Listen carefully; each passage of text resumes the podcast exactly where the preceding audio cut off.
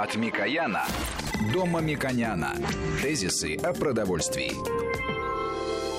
Ну что же, мы продолжаем беседу о новых рекомендациях по рациональным нормам потребления пищевых продуктов, которые недавно выпустил Минздрав.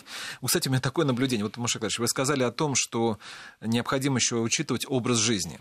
А, вот как человек двигается. Потому что я вот смотрю, вот, э, столовая в Госдуме, столовая, там, не знаю, управ делами, в администрации президента, управ делами президента там вот все вот как вот по советским нормам, вот как все нужно, все калории посчитаны, вот так вот все высчитывают, все нормально, отлично. Но смотрю, люди с каждым месяцем начинают все больше, больше, больше становиться. Не из-за того, что плохое питание, из-за того, что они действительно, наверное, мало двигаются. Это, поэтому, наверное, это обязательно надо учитывать. Но кроме этого мы не видим их завтраки и ужины. Согласен. И, и выходные. Поэтому, на самом деле, э, обед, э, наверное, меньше всего вреда в этом смысле э, предоставляет, потому что, на самом деле, ну, в обед и, во-первых, времени мало, во-вторых, это балансировано, но кроме этого, это усредненный обед. Ну, женщина э, молодого возраста имеет другие потребности э, с возрастом, э, вторые. То же самое относится и мужчинам. Поэтому, если более подробно обсуждать тематику общих норм, нужно говорить о том, что есть отдельное направление детского питания, юноши, которые занимаются активной физической тренировкой, есть геропродукты, и рекомендации для геропитания это в возрасте. Мы даже замечаем, э, каждый человек замечает, что с возрастом и предпочтения меняются, и потребление белка уменьшается естественным образом, потому что человеку ну, просто аппетита нету. Поэтому это все очень усредненно. Но все-таки ваш вопрос я воспринимаю так. Что конкретно человек, э, который э, читает и достаточно распространено вот эти знания, которые сейчас э, сделали как новые нормы рекомендаций, что человек должен учитывать. Я бы в первую очередь э, рекомендовал бы учитывать то, что здесь указано напрямую, и то, что мы считаем всегда чувствительной частью. Какие же продукты в белковой части и в какой норме рекомендованы врачами, и сколько они на самом деле стоят – это очень важный вопрос. Мы видим, что рекомендовано достаточно большое количество яиц, то, что мы неоднократно говорили. Рекомендуется мясо именно тех видов, которые мы говорили в первую очередь. И именно стоимость этих товаров нужно признать, что последние несколько месяцев а, э, они не только не растут, а стагнируют. У нас производство, например, мяса сегодня э, значительно большими темпами превосходит э, э, рост спроса. Рост спроса нету, потому что идет экономическая стагнация но одновременно новое предложение подавляет цены. И у нас хорошие возможности до конца года. Я, например, не вижу никаких возможных всплесков цен. Ну, овощи, естественно, сезонность это пройдет, но мы имеем дефляцию, и по сравнению с другими странами мы видим достаточно прочные э, ценовые низы э, продукты достаточно э, хорошо выглядят по цене и по их качеству применимости. Посмотрите еще на одну группу. Вот э, академик Тутылян говорил, все врачи, и мы неоднократно к этому подходили, что нужно овощей и фруктов потреблять больше. Старайтесь это увеличивать, потому что тем самым вы естественным образом уменьшите потребление углеводов, которые мы потребляем чуть больше, и часто это дает новый вес и так далее, и так далее. Посмотрите, 50%. То есть каждый второй килограмм э, фруктов и ягод рекомендовано и нормально, и для нашего климата это очень подходит. Это яблоки. Яблоки хорошо хранятся, они отечественного производства есть во многих регионах. Скоро э, с теми темпами импортозамещения, которые мы сегодня имеем, на самом деле это будет достаточно распространено.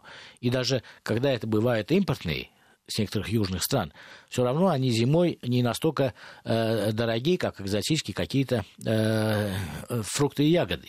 И это вполне достаточно для того, чтобы сделать рациональные бюджетные выводы для себя.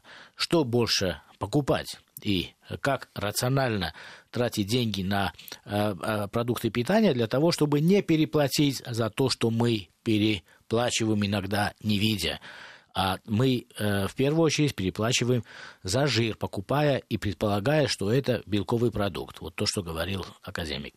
Маша Николаевич, но я при этом, наверное, уточню, потому что, наверное, все же первая половина дня лучше есть яблоки, наверное, те же помидоры, томаты, потому что там есть кислота, которая после шести, она лучше, как говорят диетологи, воздерживаться после вечернего время. Да, мы не будем индивидуальным э, э, ди, диетам подходить, потому что у нас будет отдельная передача с диетологами, которые будут говорить о разных группах и разных идеях в диетологии, и они могут дать нам более профессиональные суждения, в каком случае как поступать. Ну, да принято считать, что, во-первых, и это традиционно, и это нормально, и советский период, я помню, что утром это каши нормальные. И наши эксперты как раз по крупам сказали, что да, современный э, мир э, также смотрит, современный медицинский мир также смотрит, и поэтому утром, вот особенно сейчас школьный период, дать так называемые длинные углеводы, которые э, не сразу сахар э, дают, а чуть медленнее и дольше. Это означает, что ребенок или взрослый чуть э, дольше будет находиться в состоянии, когда им не нужно думать о питании. И второе питание им э, можно немножко отложить. Сосредоточенность во время занятий, во время работы будет больше. Это длинные углеводы, так называемые. И наши специалисты рекомендовали э, сочетать разные каши. И даже каши делать из сочетания миксов. Ну, гречневая каша выделилась как особым э, и ценным продуктом. Была чечевица указана, был чечевица вместе с рисом. Вот такие сочетания. Ну, кому как нравится. Поэтому, да, в первой части, наверное, налегать, может быть, на углеводы, во второй части на белковую продукцию, а вечером ну, естественно, стараться менее калорийную пищу. Кстати говоря, вот некоторые наши слушатели понимают очень буквально, что вот мы рекомендовали, что вы, наши эксперты, рекомендовали э, употреблять масло, там, ну, по ложечке, там, вечером, утром, э, натощак э, даже говорили, какие, да, вот, а, но, говорит, а знаете, сколько они стоят? Да, может быть, они стоят, условно говоря, какую-то э, значительную сумму, но вы еще посчитайте, сколько такой чайной ложки, да вам ее, эти, этой бутылки вам хватит Не, на, ну, во-первых, на, если... на, на месяцев 3-4. Да, ну, о стоимости, кстати, мы всегда более чувствительны к, к этому вопросу относимся, чем э, любые эксперты, диетологи, которые говорят о продуктах, не говоря о их ценах.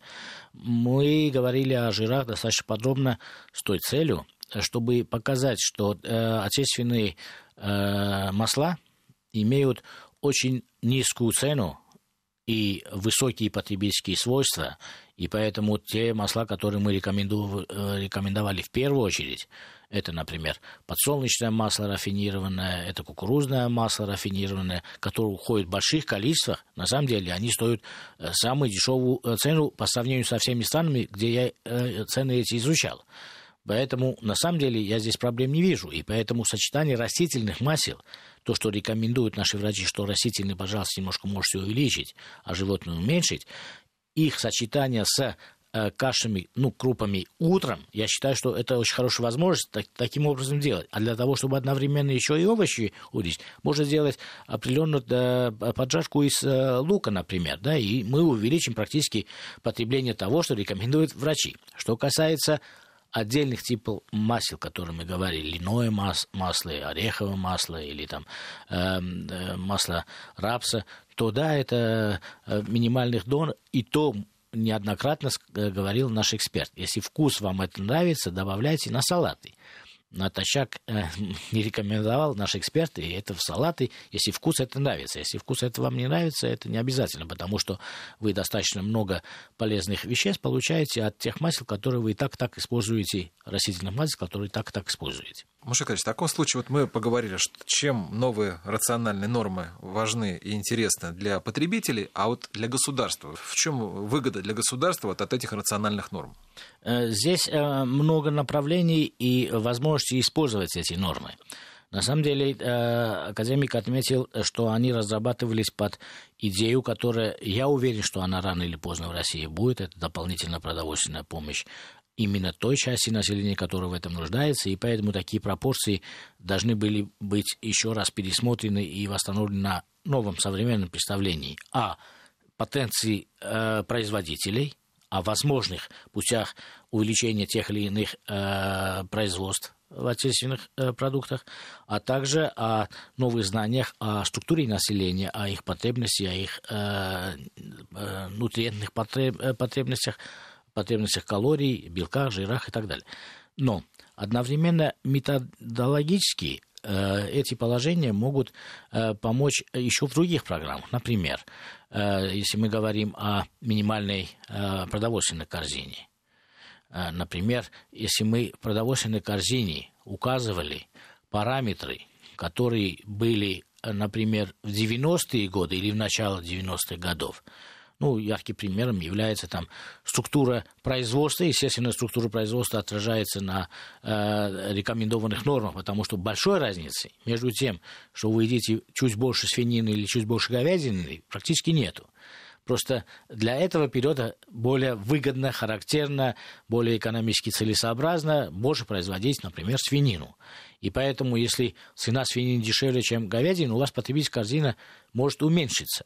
И поэтому на основании вот этих рекомендаций, если мы э, рекомендуем новую потребительскую корзину, мы можем видеть определенные корректировки для того, чтобы более правильно считать материальную помощь тем или иным семьям, или же субсидии многодетным семьям и ряд других параметров. Одновременно очень важно но это практически осталось вне более широкого обсуждения, что э, на этой же неделе э, мы видели э, постановление, которое обобщает и четко указывает, что для государственных нужд не разрешается покупать импортную продукцию по целому ряду номенклатуры пищевых продуктов.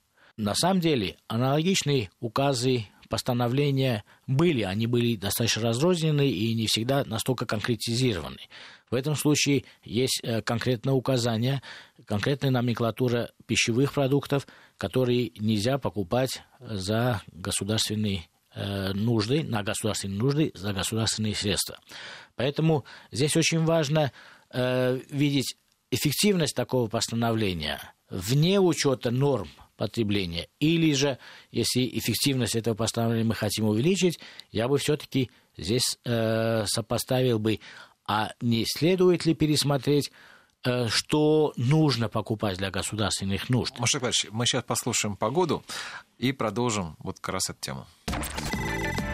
Тезисы о продовольствии.